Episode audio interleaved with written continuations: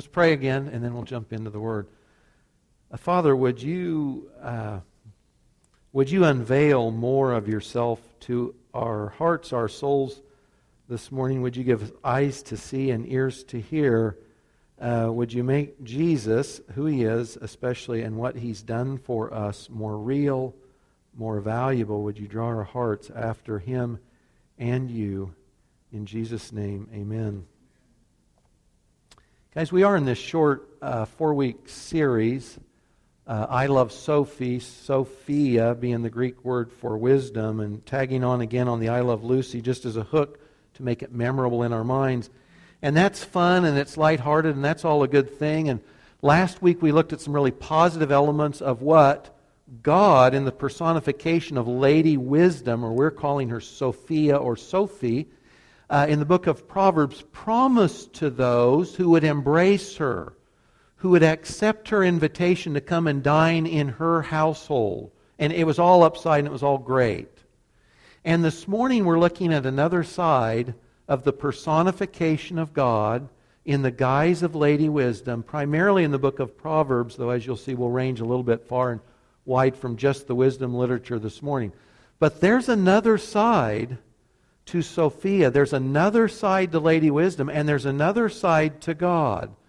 And this may come across as a little serious and maybe a little heavy and in some ways, I hope it does, in a serious, reflective, helpful way. And we'll see God's grace at the end of this too. But there's a total other side that God presents of Himself and of wisdom and of wisdom's offer to us that we'll look at this morning in Proverbs. And by way of introduction, Genesis 6, 11 through 16, I'll read briefly here just from the ESV. But you remember, this is the flood account. And so God's created the heavens and the earth, Adam and Eve. They've sinned, they've fallen, they've been pushed out of the garden.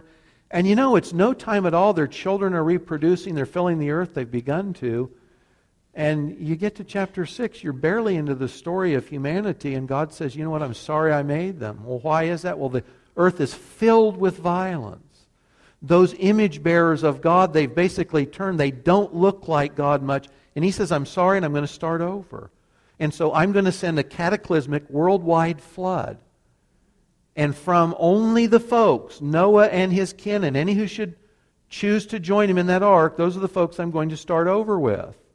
Cataclysmic flood is coming, and this is from Genesis 6, starting at verse 11. In the 600th year of Noah's life, in the second month, on the 17th day of the month, on that same day, all the fountains of the great deep burst forth. So we've got water coming up from below the earth and the windows of the heavens were opened. So now I've got rain coming down in torrents from above. And rain fell upon the earth 40 days and 40 nights. On that same day, the day the rain starts, Noah and his sons, wife, their wives, all the air breathing animals that are ten, intended to be on the ark, they're all on. They went into the ark with Noah, verse 15, two and two of all flesh that has the breath of life. They entered the ark, male and female of all flesh, went in as God had commanded him. Now listen to this phrase, and the Lord shut him in. And the Lord shut him in. So, in your mind's eye, if you can with me, I'm looking at the big ark. It's sitting there on a hill or a plain, whatever. There's stays that are holding it up. And all the animals go in, and an unseen hand closes that door, and the ark is closed. And, guys, listen, when this happens, there's life in the ark, and then there's everything else. And that's all that matters. So, an age of the earth and of man's history on it ended when God closed that door. And life as it had been known and as it had occurred, it was all over when that door closed. There was a finality to this. God closes the door. Something has ended. And there's a new beginning that will come, but it's about a year down the road. And so, this door, this door being closed, there's some real finality to this. The opportunity to live into the new day that would come about a year later when Noah and his kin get off the ark. The opportunity to be in that group is over, once and for all over. In 2 Peter 2, verse 5, God calls Noah a herald of righteousness. And put yourself back in that day uh, 120 years in Genesis 6 may be the time it took for Noah and the guys to build that ark. And whether that's true or not, it took a long time. So they're building a boat on dry land. And of course, the neighbors are kind of curious what's going on with this. So you can imagine, as Noah's building the ark, he's telling people why he's building a boat on dry land. Because God has said he's going to flood the earth. In his great judgment, he's going to start over. So Noah, with every plank that goes on, with every peg that goes into every board, with every year that rolls by, as that thing grows, Noah is preaching to everyone around him about what's coming. And there's going to be a moment of finality when the ark is done. And all these years, everybody that's seen that going on, they're hearing God's call, and if you will, thinking of our study, Lady Wisdom's call, get on the boat. If you want to live, you better get on this boat. Because once that door closes, your opportunity is gone forever. Think of this too. It didn't matter how remorseful a person was when that rain started. Didn't matter how they felt. Didn't matter how sorry they felt. Oh gosh, the rain started. I wonder if this is what he was talking about. It didn't matter how badly they felt about their choice and its results for their family. When the floodwaters started, maybe coming up around their feet, and it didn't matter how loudly they cried out for help when the ark was lifted off its resting place and carried on the ocean waves. None of that mattered once that door closed. It's irrelevant because the time for salvation was over, and friends, they were not saved. The opportunity for salvation had come, it was over, and they were not saved. If you've ever watched the movie The Bible, the old John Huston movie from the mid 60s, there's a powerful scene in there where the ark is lifted and they're in and they hear this noise and Noah's wife says, What's that noise? Is that the wind? And he says, No, it's the voice of the perishing. Because that's what's going on. There's a profound verse in Jeremiah 8:20. It's sort of on the same theme, different imagery. You know, Jeremiah has been warning them about the judgment of God to come. You're going to go into captivity in Babylon. You guys need to repent. And Jeremiah and the other prophets say it over and over and over again. And Jeremiah says this in 8:20, "The harvest is past, the summer is ended, and we are not saved." The summer has come, the opportunity to, to plant the right crop, and then the harvest to bring in the right harvest, that's come, and it's gone, and Jeremiah's conclusion is, and we are not saved. Like the folks outside the ark, the opportunity had come and it was over, and they were not saved. Does this sound a little heavy? It's profound, isn't it? It's totally serious. Last week, when we looked at wisdom, we see this gracious woman, and she is basically offering herself and everything she has to give. And it's all worth having. It's all, she's worth knowing, and what she has is worth having. And it's all grace and it's generosity, and, and it's coming. I'll give you this great stuff.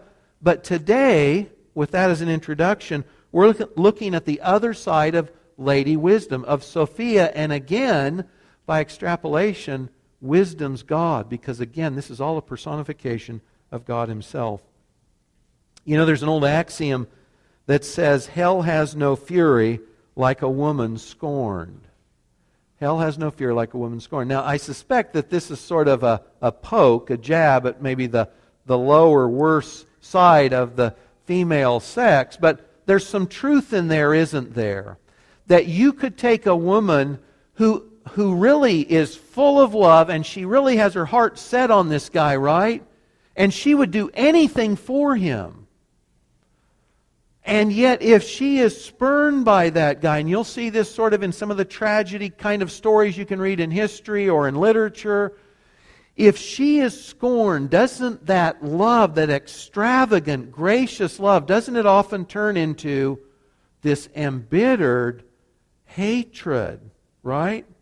And that's sort of what the axiom is about. With all the love that she had to give on one hand, there's love's opposite on the other if she's spurned and rejected. And what I want to say this morning about Sophia, about Lady Wisdom, and again by extrapolation of God Himself, there's another side to Lady Wisdom, to Sophia, than her grace and goodness poured out on us.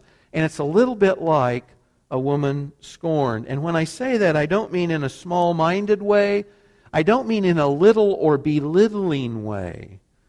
Sophie is not to be had on our terms and in our own sweet time.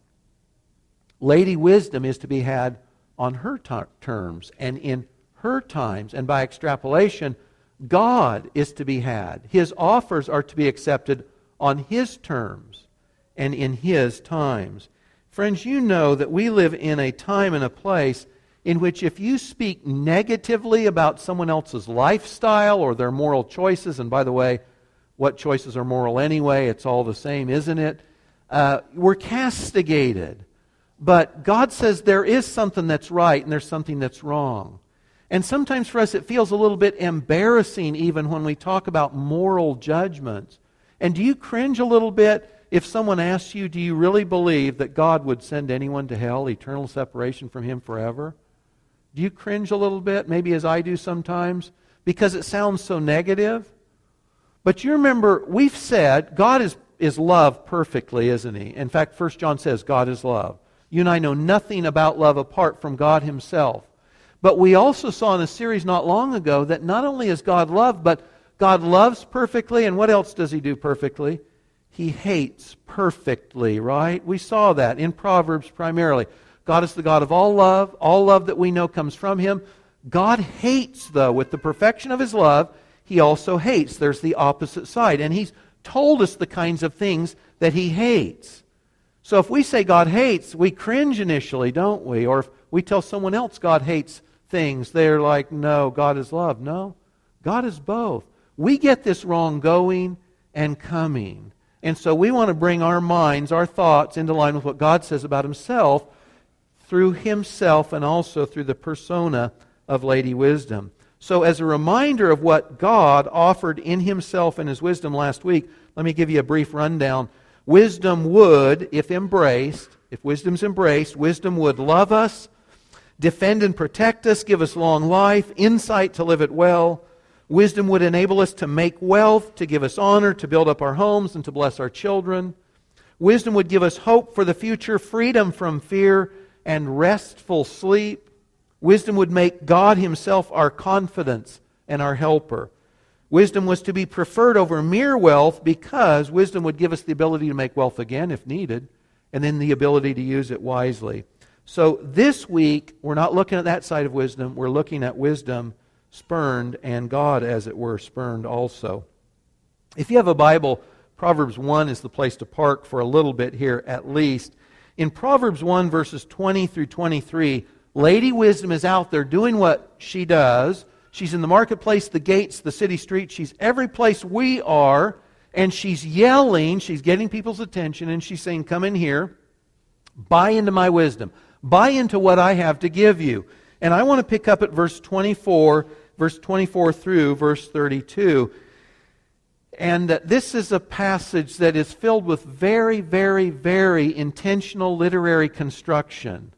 So this isn't sort of some haphazard thing that God or Solomon sort of wrote down in their spare time. This is filled with intentionality by the very construction of this passage. And listen to the other side of Lady Wisdom. Listen to what wisdom says when scorned. Verse 24 Because I have called and you refuse to listen, have stretched out my hand, and no one has heeded. Because you've ignored all my counsel and would have none of my reproof, I also will laugh at your calamity.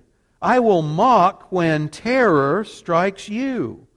When terror strikes you like a storm and your calamity comes like a whirlwind, think of the ark and those who didn't get on board when distress and anguish come upon you.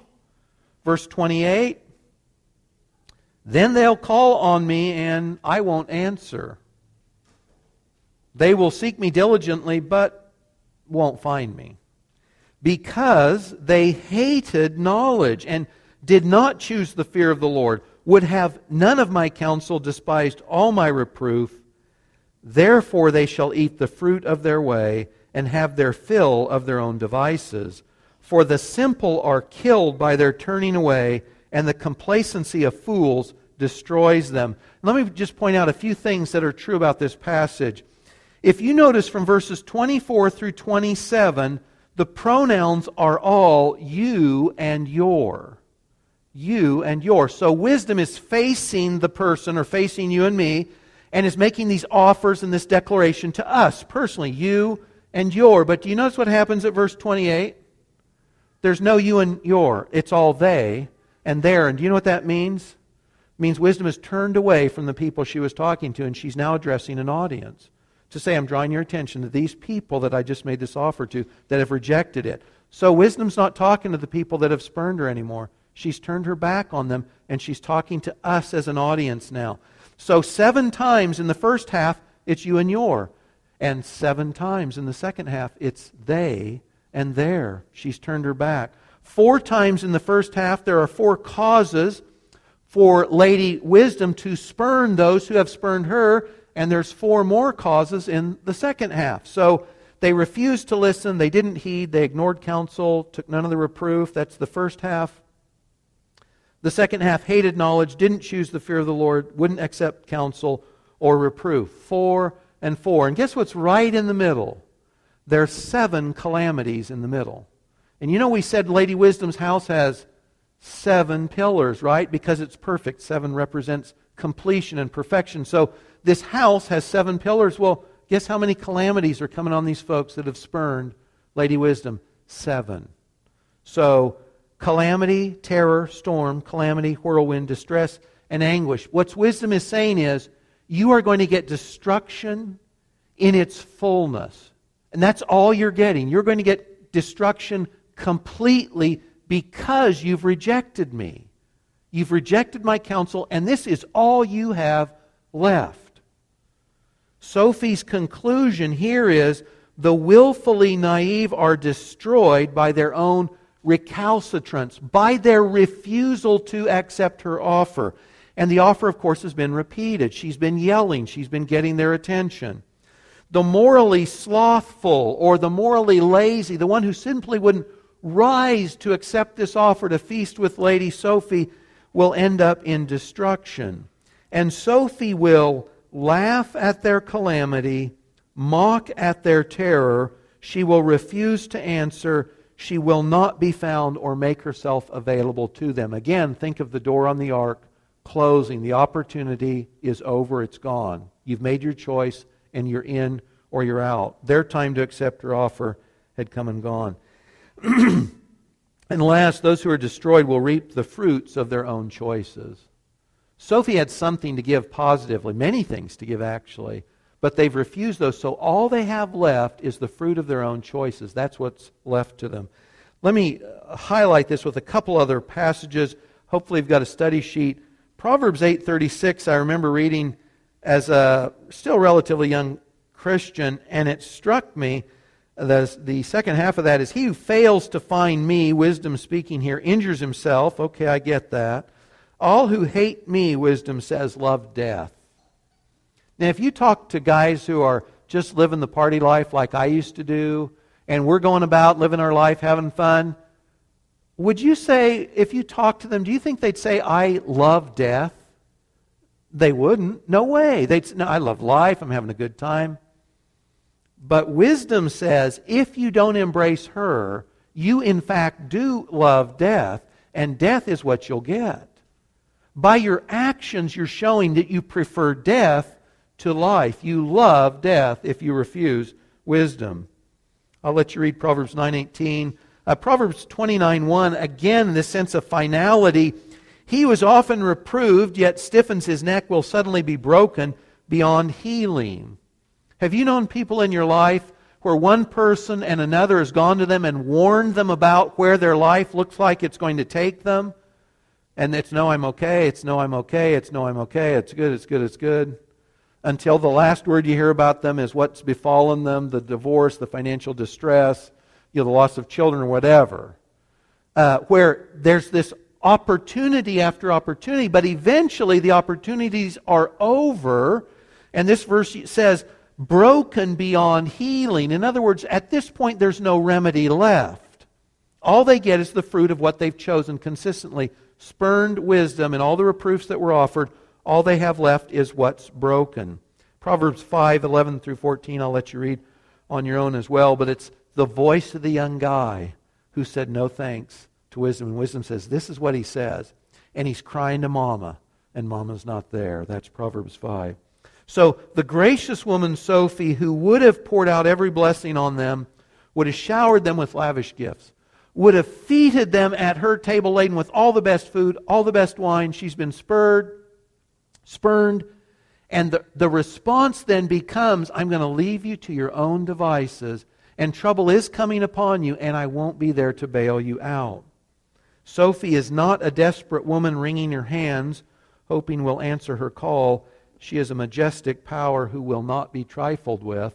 And of course, what's true of Lady Sophie, wisdom in Proverbs, is true in spades of the God that she represents. Let me go directly to God spurned, some texts that speak not now in metaphor, simile, through the personification of God and wisdom, now directly about God Himself. And the two things that I hope you're picking up this morning, both are important.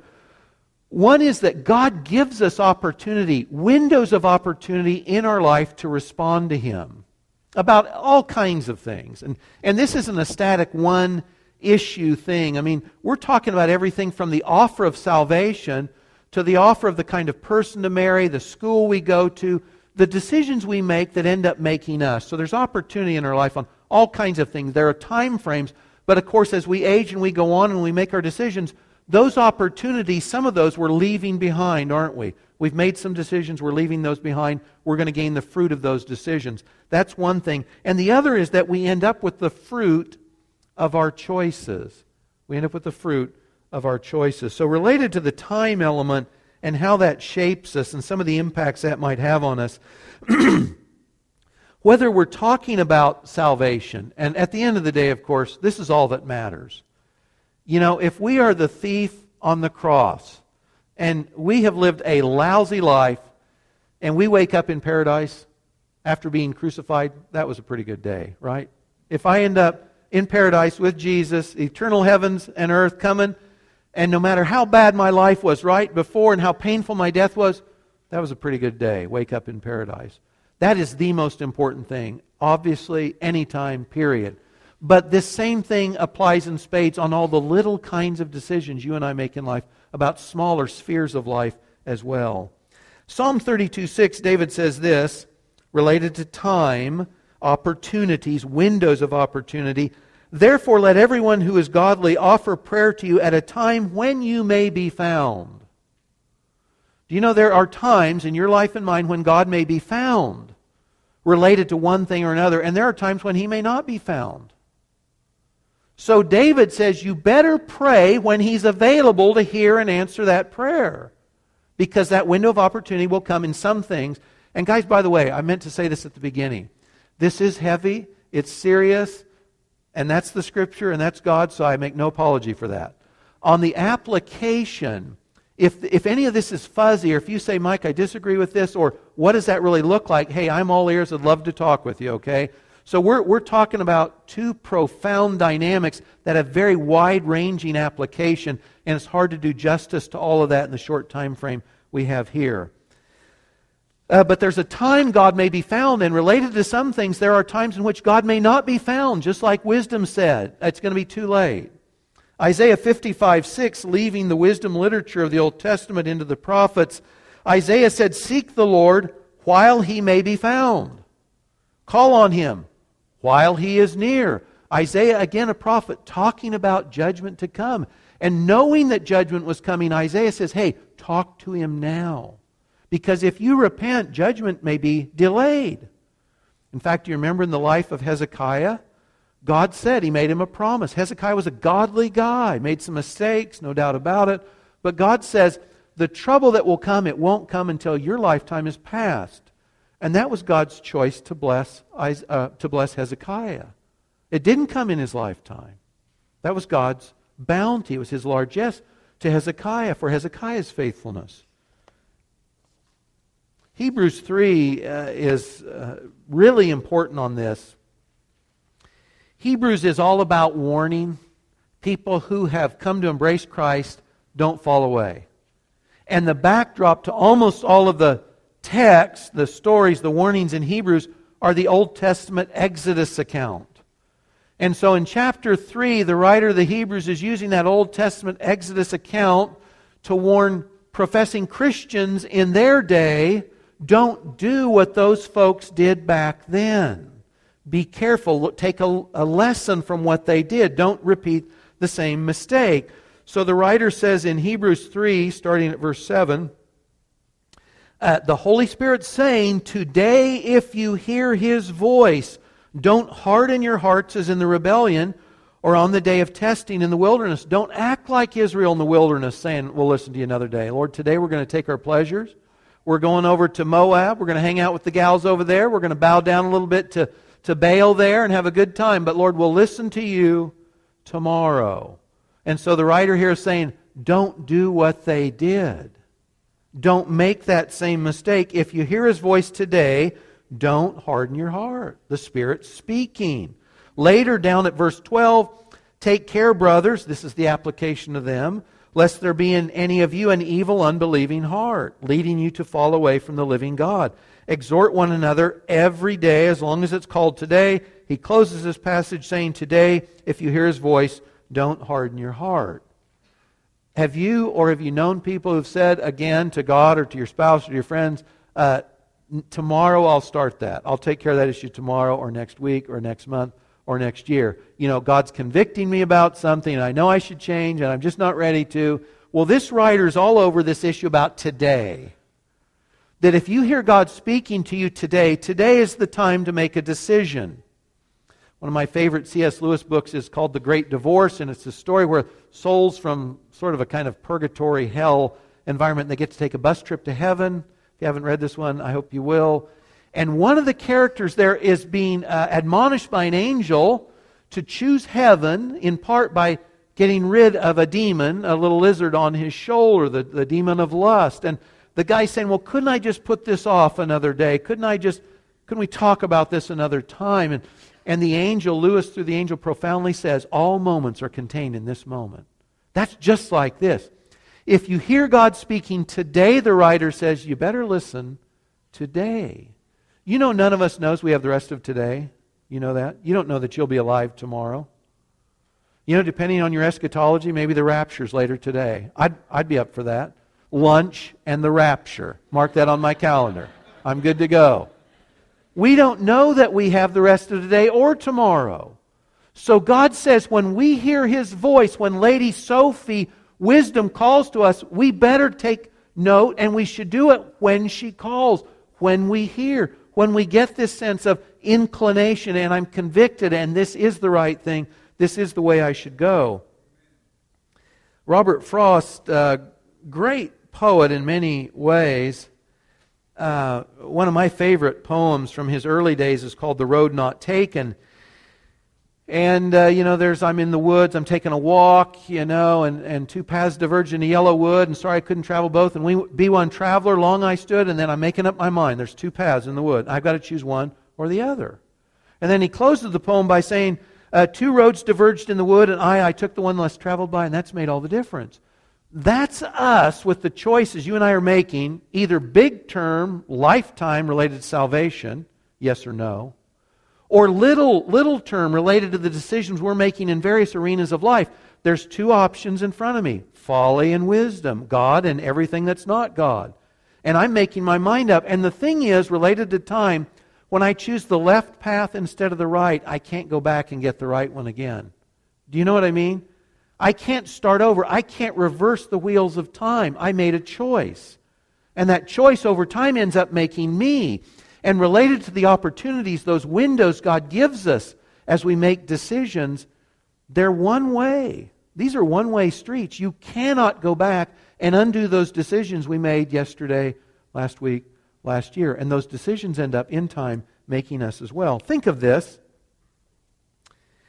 Over time, it's not just that I told a few lies, but I've become characterized as a liar. Right? One lie is just one lie today, and, and maybe it's one or two tomorrow, and Do you see? Over time, that ends up shaping who I am. It shapes my character, shapes what I'm like, what I'll be more likely to do in the future. It's not simply that I've practiced excess, but now I'm morbidly obese. That's a chronic challenge in this country. I have liver damage from abuse of alcohol. I have a sexually transmitted disease. You know, some of those you can't get rid of, right? Some of, some of those STDs, they're lifetime. They just keep going. They just keep going, like the ever ready bunny. Or I'm living under crushing debt. You see, over time I've made decisions, and those decisions have now made me, or they've affected what I'm doing, or how I'm living life, or able to. It's not just that I've refused the gospel, its claims, but I've become, excuse me, hardened such that there's no reception for its warnings. You know, God talks, and I love the language in the Old Testament. He says, uh, in Ezekiel, he says, I'm going to take your old stony heart, and I'm going to give you a heart of flesh. Well, it's because a stone is hard. It's impervious to whatever might come upon it. God says, No, you need a soft heart. Well, guys, when we say no to God over time, especially about the gospel, we're hardening our heart. We're making it harder and harder, more and more impervious to God's claims or to his offers. And finally, it's not just that I've made some poor decisions, it's that I've rejected wisdom, and wisdom's God, and I've been left with the fruit of those unwise and unholy decisions. Yeah. Sit on that for a minute. Related to the fruit of decisions over time, God does give us the fruit of our choices. Uh, Job 4, back to the wisdom literature, Job 4, verse 8 says, Those who plow iniquity and sow trouble, they reap the same. And you guys know there's a dynamic in this cosmos that God has put together, and we say it's about sowing and reaping. It's profound and, and it's non breakable. Uh, so Job says, I've seen this. The person that sowed, they practiced iniquity and trouble, and I know Job says they're going to end up getting that same thing back. That's going to be the crop they reap. Psalm 19:11 conversely, David talking about God's precepts says, "By them your servant is warned, in keeping God your precepts there is great reward." When I bend my ear and my heart to what God says, God says, Do this, Mike, don't do that, Mike. David says, I reap reward. I reap something worth having. I reap something I'm glad for. That's the other side. Proverbs 22 8, whoever sows injustice will reap calamity. Galatians 6, 7 and 8, Ecclesiastes 12, uh, I'll let you read those on your own. More of the same. Revelation 22, 12, I will read this one. This is winding all things up. This is important. You know, we've said last words are important, aren't they? So, the last book of the Bible, last chapter of the Bible, some of the last words of the Bible, Jesus says, Behold, I'm coming soon. And soon doesn't necessarily mean chronologically in the sense that it's, uh, it's this afternoon or it's this evening. It could mean that. But it also means quickly. It means it'll happen when it happens, just like the flood. Imagine the people. So that boat, it's taken a long, long time to build, right? But once it's built and the rain starts and the floods come up from the ground, that's happening in a very short period of time. It's happening quickly. And Jesus says he's going to come quickly. When he starts coming back, guys, in other words, it's too late to make your mind up then. Okay? It's happening quickly. When he starts descending from heaven, it's over in a moment. And he says, I'm coming quickly. I'm bringing my reward with me to repay everyone for what he has done. We are meant to see this is a high and lofty king. And, and this is imagery we're not used to, right? Because we're a democratic republic, and, and there's no king that's ruling over us, King George or anyone else, but we will submit to a king in the future and King Jesus will come back. And when he says reward, this is positive and negative. This is positive to those who chose his side in his kingdom, and it's negative to those who chose the other side, the losing side. He's a great king. He's going to come back, and he's bringing his reward with him. So we're going to reap the benefits of the choices we've made. Again, thinking of reward, its conclusion. So, as we saw through the persona of Sophia, Lady Wisdom in Proverbs, you also see directly spoken of God here. God gives a period of time in which He graciously, mercifully, and I would say over and over and over, God does not mean, He's not stingy, He wants to bless, that's His propensity. He gives us opportunities to make choices, but they are locked in time for us, many of them.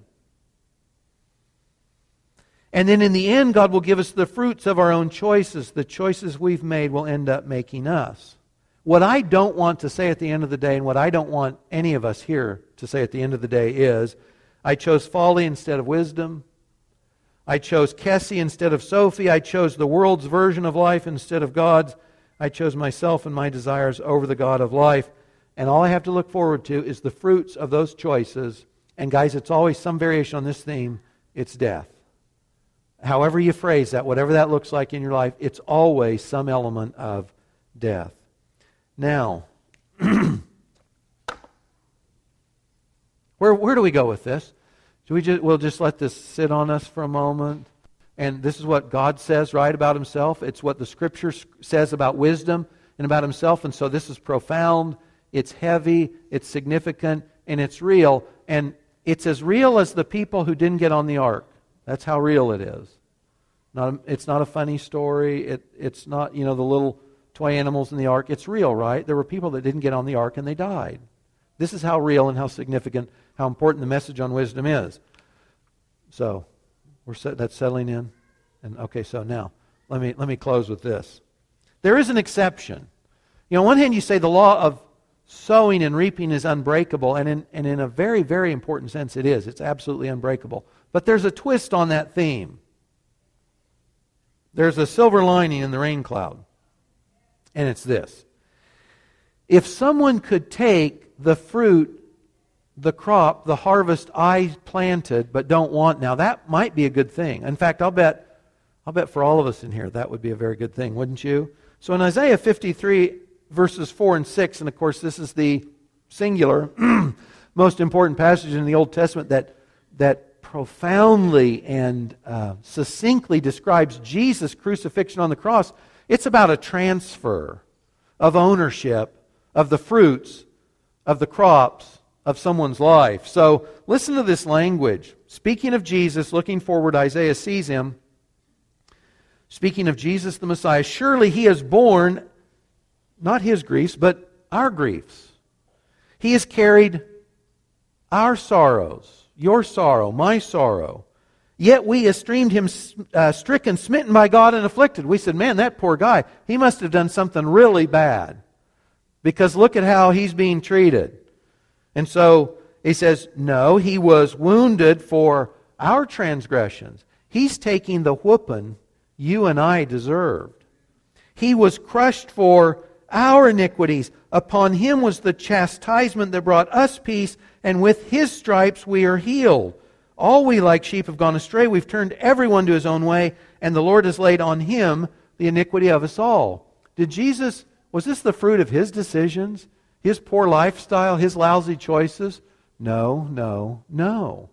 This is the exception to the rule of sowing and reaping. Paul says it this way succinctly in 2 Corinthians 5:21, "For our sake he made him, the Father made the Son, to be sin who knew no sin, that in him we might become the righteousness of God." Now, I'm really, really thankful for this, and I hope you are too, that in this arena, by this means, I don't have to reap the ugly crop of death that I've planted. That Jesus took my iniquity on the cross and yours. They weren't his. He voluntarily said, Father, I'll take the crop they sowed. I'll take the death they chose instead and I'll give them what I have to give. I'll give them life instead. So when Jesus came to the earth to save sinners, he did so by taking the fruit of eternal death we deserve for sowing the seeds of sin and death. He took the deadly crop we planted, he accepted the calamity. Think of the folks that rejected Lady Wisdom. He accepted the calamity our choices brought about, and he suffered the anguish of our God rejecting, folly loving ways the rare exception to the law of sowing and reaping, and it's in Jesus' crucifixion and then his resurrection. We can do ourselves a favor. and guys, just as a general rule, you know we're we, and I mean me, and I mean you, we're messed up. And we make we make lousy decisions all the time. And you know, if any of our sins were laid out in one moment for everyone else to see, would we shrink in terror or what? Uh, but God knows all that, doesn't He? And He's offered us Himself anyway. And just like Noah, God says, build the ark, get in, and you're going to live. And in Jesus' offer here, this exception of the rule, God says, hey, you accept Christ, and He accepts your punishment, your death, and you're going to live. And we want to take advantage of that. Let me encourage you with this while there are things, there's things in my life and yours, I'm sure, that we look at and we say, you know what? When God gave me the opportunity to make a wise choice, I didn't. I made a lousy choice. And I'm living with those consequences now. And the silver lining in that dark cloud is this God says He'll go through that difficulty with us and that in ways that only He can, He'll bring some kind of redemption out of it. It won't take all the pain away, it won't take all the sting away. You'll still wish you'd chosen wisdom. I don't want to take away the severity of reaping the fruit of our own choices on one hand. But God can come in and He'll suffer with us through that. And He'll bring us out and He'll give us hope for a better day in the future if we belong to Him. He says He'll do that in Romans 8. I'm good with that. But the truth is, I'd rather reap the crop, the fruits of honoring God by making wise choices, by embracing Him in those opportunities He gives me, because that honors Him and it blesses me. There's no downside to that. And lastly, if you haven't given the fruit of your sin to Jesus, today would be a good day to do it. Today. Every day. This day. Today. If you're hearing His voice, don't harden your heart. Today is the day of salvation. Don't assume you've got tomorrow, or next week, or next month, or next year. Get in the ark while the door's open. Accept the offer while the offer's there. Father, thank you so much for loving us beyond our sins. And Lord Jesus, uh, there are not words to express uh, adequate thanks for you taking the crop of death we've sown. And Lord Jesus, you'll eternally bear in the scars in your body the, the uh, testament to your love for both the Father and for us as you took the iniquities that were ours onto yourself. You took our death and you offer us life. And, and Father and Lord Jesus, by your Spirit, would you help us? To walk in the way of wisdom. Would you give us the soft heart of flesh whereby we can hear your voice and respond? God, for those hurting today because of foolish decisions in the past, would you give a sense of hope in the ways you will work through that? And Father, for those here today who don't know you, would you help them to open the doors of their heart and to embrace both wisdom and wisdom's God in the Lord Jesus and his offer of salvation. Lord, we humbly, joyfully thank you. In Jesus' name, amen.